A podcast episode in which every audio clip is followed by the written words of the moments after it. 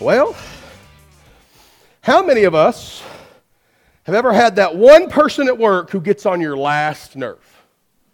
I mean, absolutely. Maybe, maybe they're the one who always tells the inappropriate jokes. Maybe they're the person who does not pull their weight, but seems to have everything given to them anyway. Maybe it's the person who every other word is a word that you would not say to your best friend, much less your mother. Um, maybe it's someone who just adds to your work. Here's more for me to do. Today, we are finishing out our two part series, Workplace Woes Being Christian in a Bad Job.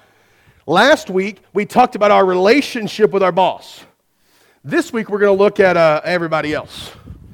The title, really, for the sermon is Being Christian in a Bad Job. And upon study, uh, as I studied and studied for this, you begin to realize there isn't much difference between being Christian in a bad job and just being Christian. There's not a whole lot of difference there. If we live out our faith the way God calls us to live out our faith, then we'll find that most of the time we're going to be Christian in a bad job. Now, the warning here for this morning is that much of this might seem like overlap from your boss because you're supposed to react and act the same way to everybody, regardless of who they are. So there should, could be some overlap, but today we're in Romans in, in the 12th chapter, starting in verse 9. And it says there, Love must be without hypocrisy. Detest evil, cling to what is good. Show family affection to one another with brotherly love. Outdo one another and show in honor. Do not lack diligence, be fervent in spirit, serve the Lord. Rejoice in hope, be patient in affliction, be persistent in prayer, share with the saints in their needs, pursue hospitality. Bless those who persecute you, bless and do not curse. Rejoice with those who rejoice. Weep with those who weep. Be in agreement with one another. Do not be proud, instead, associate with the humble. Do not be wise in your own estimation. Do not repay anyone evil for evil. Try to do what is honorable in everyone's eyes. If possible, on your part, live at peace with everyone. Friends, do not avenge yourselves. Instead, leave room for his wrath, for it is written, Vengeance belongs to me. I will repay, says the Lord. But if your enemy is hungry, feed him. If he is thirsty, give him something to drink. For in doing so, you will be heaping fiery coals on his head. Do not be conquered by evil, but conquer evil with good. Let's pray. Father God, we come to you right now and we thank and we praise you for your blessings. Father, we ask right now that you would take this time and use it for your glory. Father, use me as a vessel. May the words that I speak be yours and yours alone. Father, we thank you and praise you for your love, and we ask all these things in the name of your Son, Jesus, and for his sake, and all God's people said. Amen. So there's a lot of stuff here. Barry might have been right. No. Uh, when I read this text, there are lots of details, right? But there are certain main points that stand out that really deal with how we must live our life. And the first one is you must be who you say you are. You must be who you say you are. It says love must be without hypocrisy. Now, literally, a hypocrite in the Bible, the word comes from the Greek. It means an actor, one who wears a mask. And so when Jesus uses the, verb, the, the word hypocrite, he's saying they look like they're doing what's godly, but they have no esteem in God's eyes. They're, they do the things that they think looks good. They do the things they think they're supposed to do, but they're not really doing what God called them to do. It's very easy to put on a show. It's very easy to check the boxes. It's very easy to look like you're a believer, but you need to be the person you say you are. We have to be honorable. We have to do the things that God would call us to do. We have to be genuine, the real McCoy, as, as Grandma would put, not a fake, not a knockoff. Somebody who is genuine in the things that we do. We are who we say we are. We live the life we're called to live. We're genuine in our walk and in our actions. Because people will forgive a lot when you're a genuine person. When you are who you say you are and you live by the standards you, that you claim that you live by and you actually do that, when you do mess up, people are going to say, okay, he messed up. She messed up. But if you're one of those who says, yes, I'm a believer, I go to church every Sunday, I tithe 15%. I'm always there when the doors are open. It's good. But then the rest of your life, you look like, you know, Cooter Brown, like Mama used to say. You know, out, all, out on the town, doing all those things. Ellen came by the other day, my house. No, not Cooter Brown. This is a whole different story. Um, she came by my house to uh, ask me about church on Sunday, and I told her, you know, now, if I was one of those people who claimed one thing and did another, I could use this as an excuse to get drunk because I could go to the store and buy me a case of Corona and just say, I can't come to church, I have a case of Corona today. Uh, you know, that's what we can't be. We can't claim for one person that we are this person and not be that person. I've often said it doesn't matter to me what people do. If, if the Bible doesn't say don't drink, it says don't be drunk. I personally don't drink.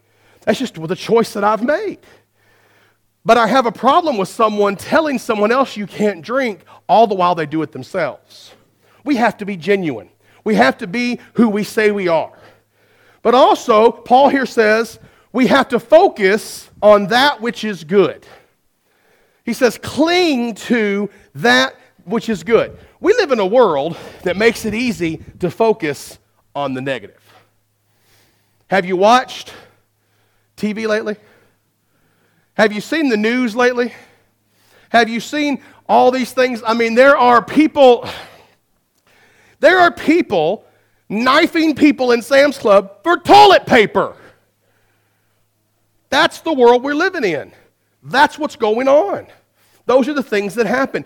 It's easy to focus on the news. In the news, when I was uh, studying journalism a little bit in college, it was if it bleeds, it leads. Which that means if it's, if, if it's very dramatic, if, it, if it'll make someone click on the link, if they'll pick up the paper because they read the headline, that's what you're putting out there. Doesn't matter how negative it is, it doesn't matter anything. What matters is that it catches someone's attention. But as a believer, we're called to be different. And we're called to look at the world in a different way. We're supposed to look at the fallen world and see potential. When Jesus looks at us, he doesn't look at us and just see our fallenness. He looks at us and sees who we can be through following him. When we look at those around us, we need to look at them and see potential. We have to focus on the good in this world. Paul here gives some examples, lots of examples. Rejoice in hope. So often we get caught up condemning the negativity, we forget about the hopeful part of it.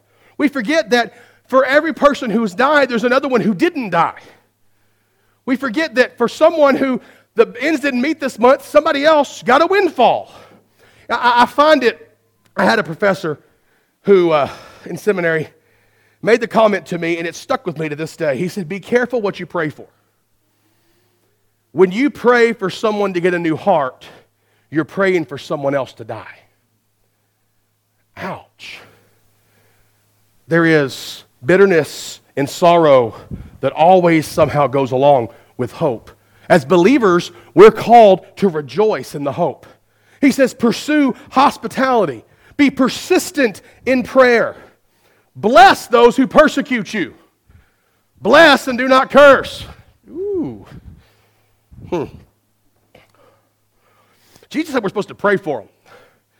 We have a tendency to want to say, Jesus, I really wish you'd help them see the error of their ways and just put obstacles in their way so that, so that they can do what I need them to do. Or even like in the Psalms, what's the Psalms? The psalmist do? The psalmist would say, Lord, Please get vengeance for me. Psalm 137, one of my favorite Psalms. And everybody always looks at me, why is it one of your favorite Psalms? Because it is a psalm of sorrow, it is a psalm of remorse, it is a dirge because they sit there, and the very end of it is, Oh, Babylon, how happy is he who dashes your infants against the rocks. What? But that's what they were praying. Well, we're called to pray for those who pray. Not, not that kind of prayer. We're called to pray and say, God, I know they've been against me, and I know they've wanted to hurt me, and I know they've stood up and done things behind my back. But can you bless them? Can you give them blessings that will turn them to you? See, we usually pray, God, give them hardships that will turn them to you. We're to be praying blessings. We're supposed to bless those who pray. Associate, he says, with the humble. Don't be proud. Associate with the humble. Live at peace with everyone. If it's up to you, live at peace with everyone. That's hard. You ever get mad at somebody? It's very hard when you're mad at somebody to live at peace. You know, start lobbing these little grenades. Facebook is a blessing and a curse. Because some people don't know how to use Facebook in an appropriate and adult manner. They just, you know, woof. And, and, and you know, I pray for self control because sometimes I want to mouth off. Last night, somebody said something, and well, nobody here. But um, somebody said something. I typed out this whole thing, and I went, just shut your mouth, Troy. And I just believed it because I couldn't say it. But so many people, you get on there and they just lob grenades at one another, right? They just say things back and forth. But we're called to live at peace with everyone as far as it's up to me. Sometimes that means I bite my tongue when I don't want to. Sometimes that means that somebody else gets their way when I don't want to. We're called to be honorable. Focus on the good. Keep your eyes on Jesus. Paul said in Philippians 4 8, finally, brothers, whatever is true, whatever is honorable, whatever is just, whatever is pure, whatever is lovely, whatever is commendable, if there is any moral excellence, if there is any praise, dwell on these things. Focus on the good. But he doesn't stop there. He doesn't just say, okay, focus on the good. He says, you must shun that which detracts from good. It's not good enough to only focus on the good because we also have to actively war against evil. We have to put up a fight. If you've been following our readings in, in the morning, we're in Deuteronomy, and a lot of it's re- repeat. I'll admit that. We're repeating things that have already happened. But there are warnings that God keeps telling Israel over and over and over again. When you go into this land that I have promised you, when you go in and take possession of it, and this is where we cringe today in 21st century America, kill them all. God says, wipe them out. Don't leave anything behind. And uh, us as Christians, we look at that and we go, For God so loved the world that he gave his only begotten Son, and we have a hard time putting those two together. But what God was saying to Israel in that moment was that they had to wipe out in war against the evil. He said, You know, because if you don't wipe them out, the temptation is there.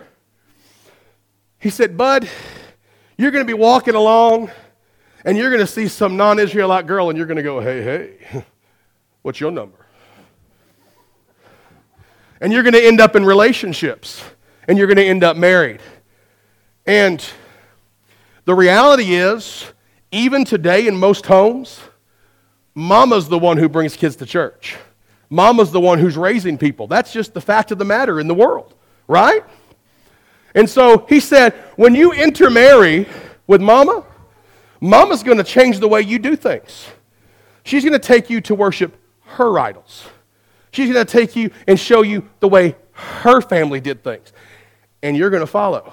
Because we all know if mama ain't happy, ain't nobody happy. But God tells them to wipe them all out. And it seems so foreign to us but he tells them for a reason because we are called to war against the bad and the temptations and traps in our lives. If we don't actively war against these things, if we don't stop, we find ourselves falling. Again, he gives these examples. He says, Don't be lazy. You know how easy it is to be lazy?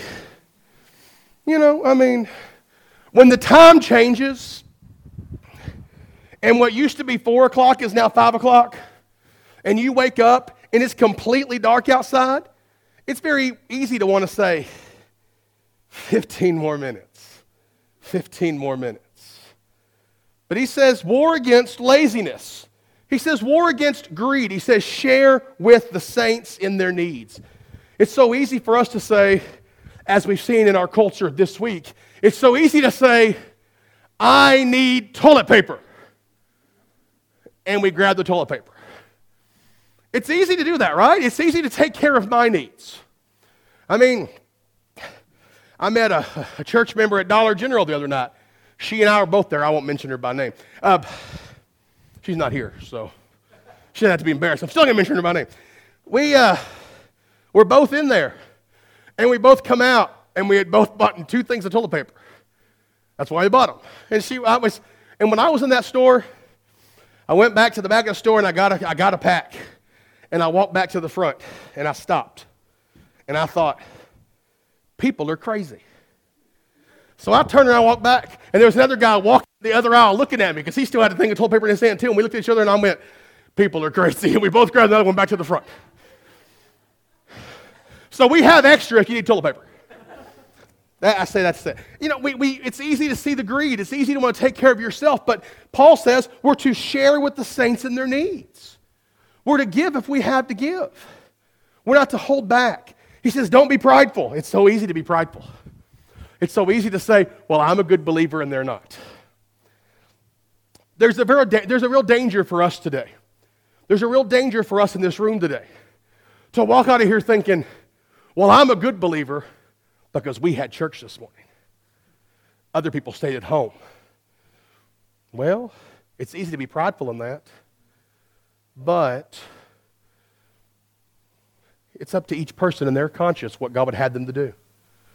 That's where we can't be prideful. We can't say, okay, we're good. He says, don't think of yourself as wise. don't seek revenge. Colossians 3:80 also says, "But now you must also put away all of the following: anger, wrath, malice, slander, and filthy language from your mouth." We have to actively work to, to, to keep evil away.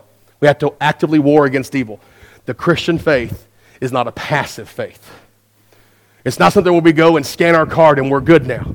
We continue to walk and to continue to work. But he also says, you must diligently do the work God has called you to do.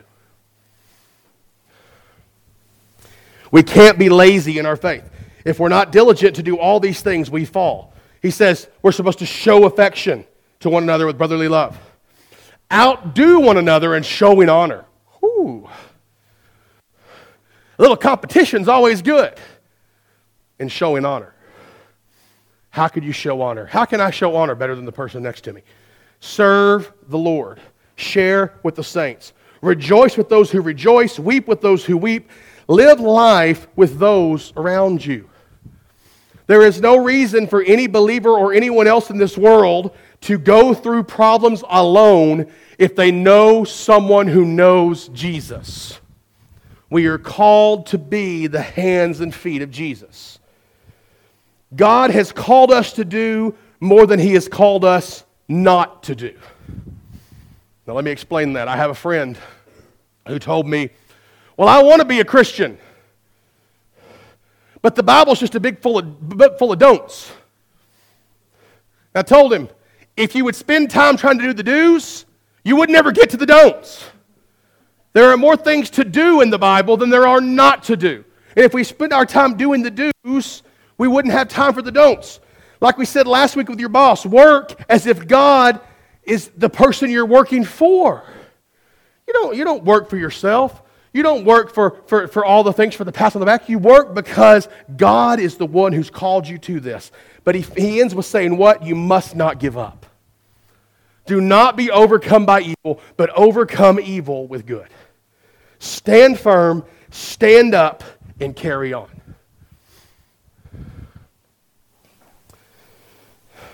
I've got a bad 90s song in my head now. Um, tub thumping. Anybody know tub thumping? Yeah, see, uh, I get knocked down, but I get up again. You know, um, you never thought you'd hear that in a sermon, did you? There we go. You know, that's it. We're called to overcome. Sometimes we're going to fall. Sometimes we're going to fail. Sometimes we're going to seek vengeance. Sometimes we're going to be greedy. Sometimes we're going to be prideful. We're going to do all these things we're not supposed to do sometimes. But just because you've fallen doesn't mean you don't get back up, dust yourself off, and continue on. The truth is, he says, do not be overcome with evil, but overcome evil with good. Do not be conquered. It doesn't mean we're not going to lose some battles. It doesn't mean that we're, we're not going to sit there and go, God, I messed up. I don't know how many times I've said, God, you're not going to want me back after this one. I mean, that's how we feel, isn't it? God, man, I really messed up this time. I really did something that was so bad. But God always says, you know what? Come on. Come back. Get up, dust yourself off, and keep going.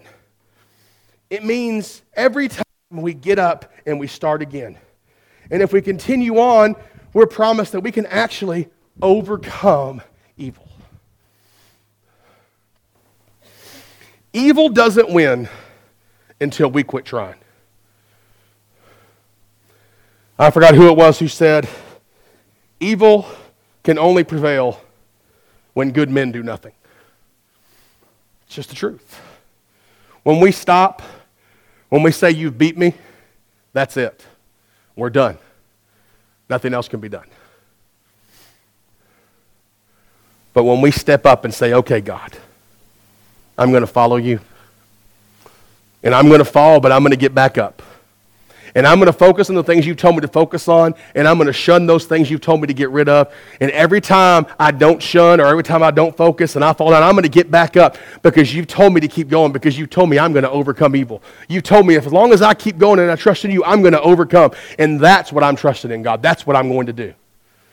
But we can't do it on our own.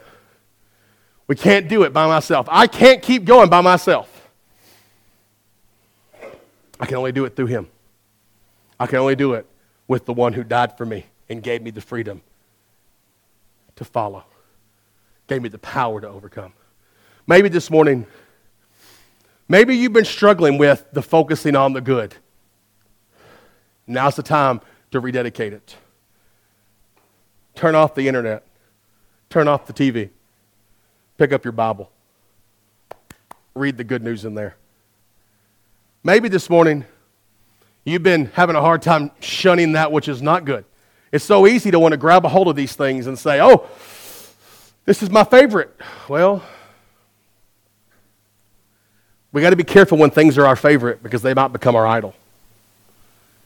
We don't like hearing that, it's, it's uncomfortable. But you know, your kids can be your idol, your spouse can be your idol, your job can be your idol. Anything can be an idol if we put it before God. Maybe this morning you just want to pray. The altar's open. I'll, I'll pray with you. Maybe you want to surrender to missions or, or ministry. Maybe you want to join this church in membership. Maybe this morning you've never known Jesus as your Savior. There's never been a better time to know Him. All it takes is for you to say, Brother Troy, I want to know Jesus, and we'll go from there. But wherever you're at, whatever your need, give it to Him. Would you pray with me? Father God, we come to you right now and we thank you and we praise you for your blessings. Father, we ask right now that you would Take this time, Father, use it for your glory. Father, make every need known. Let no one leave here today feeling like they had a need that was not heard. Father, let no one leave here today not knowing the status of their salvation. Father, we thank you, we praise you, and we ask all these things in the name of your Son, Jesus, and for his sake. Amen.